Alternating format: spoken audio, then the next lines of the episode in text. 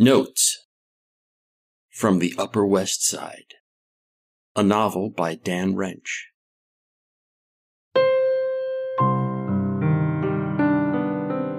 Chapter 114, The Unmistakable Taste.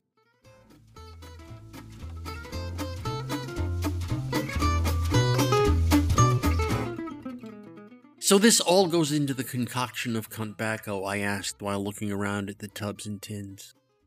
Yep, he said. Hey, look, come here and I'll show you how to mix up a bitch. I started smoking it myself. It really does taste like cunt.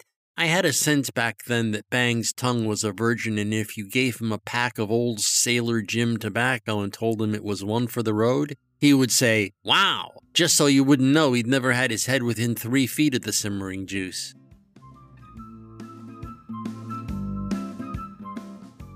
Later on, I found out he was married, and to a real dish, who would never let him out of bed without satisfying her in the tungual fashion. So you could say my early impression was ill-informed. I don't know where I got that early impression from.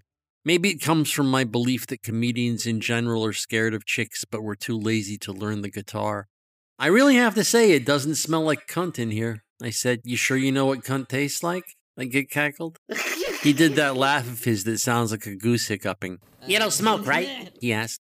Well, cigarettes. Ever sniff a cigarette? Doesn't smell anything like the taste when it's lit up, right? Well, yeah, right. You think it's different with pipe tobacco? I guess I kind of thought it might be. You were wrong. More goose honking. He went over to a wooden rack on the wall just above one of the tables lining the room and pulled a pipe off it. It had one of those little sleeves on the mouthpiece that I guess was there to make you think the mouthpiece was sanitary.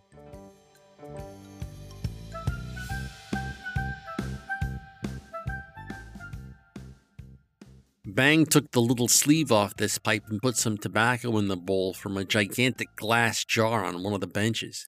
He tamped the bowl down with this little flat-headed tool and gave me the pipe.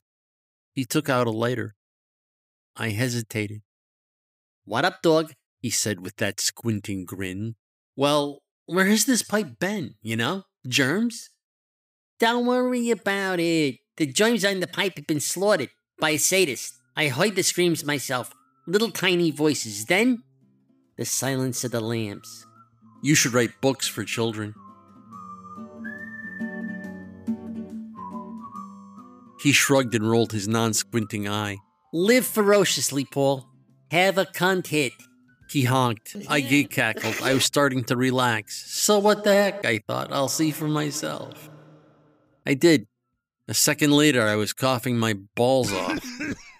Don't inhale to your lungs, Bang laughed. Then when I didn't stop coughing for a while, you want some water or something? I was panting. I'm good, I said. My eyes were watering. He was staring at my face with his one unsquinted eye and laughing. The skies didn't open for me, but I was kind of surprised to find in all that hacking and choking the unmistakable taste of chick snatch. Holy shit, I said when I could get a breath.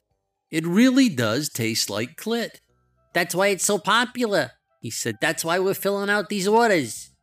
So who orders this stuff? Dykes? Freaks? Guys who've never tasted one and want a heads up before the big date?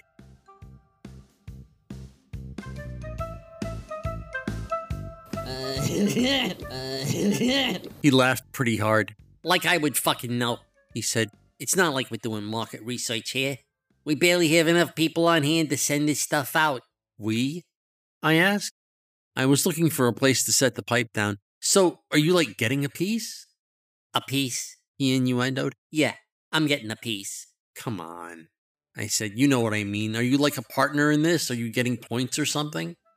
Huh, he said. Maybe I should ask him about that sometime.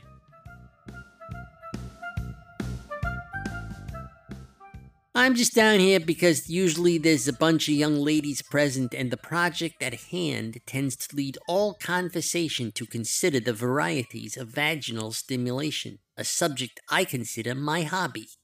I heard they're all dykes here, I said. I don't know. I guess there's a few.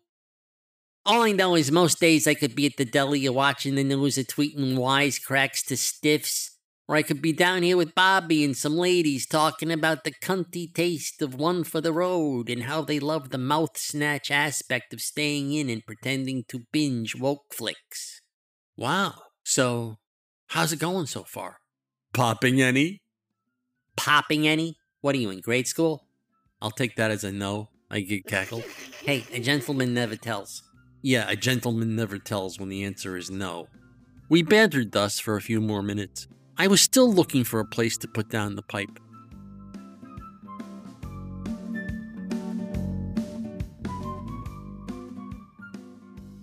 Look it, as you may have surmised, or as I may have told you many times over these, 100 and something chapters now, I'm not what you would call a cunt taste connoisseur. You want that perspective, you go to Parp and all the other liars.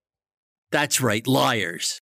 I know there are a lot of you out there reading this who've already smoked up an assload of One for the Road tobacco. You might be smoking it right now and telling yourself how desirable you are because everyone who walks into your dorm room knows you love a face full of cunt. Well, sorry, but like I told Parp ages ago, it's psychology and anthropology. No man really likes the taste of twat, and some of us have the nerve to admit it.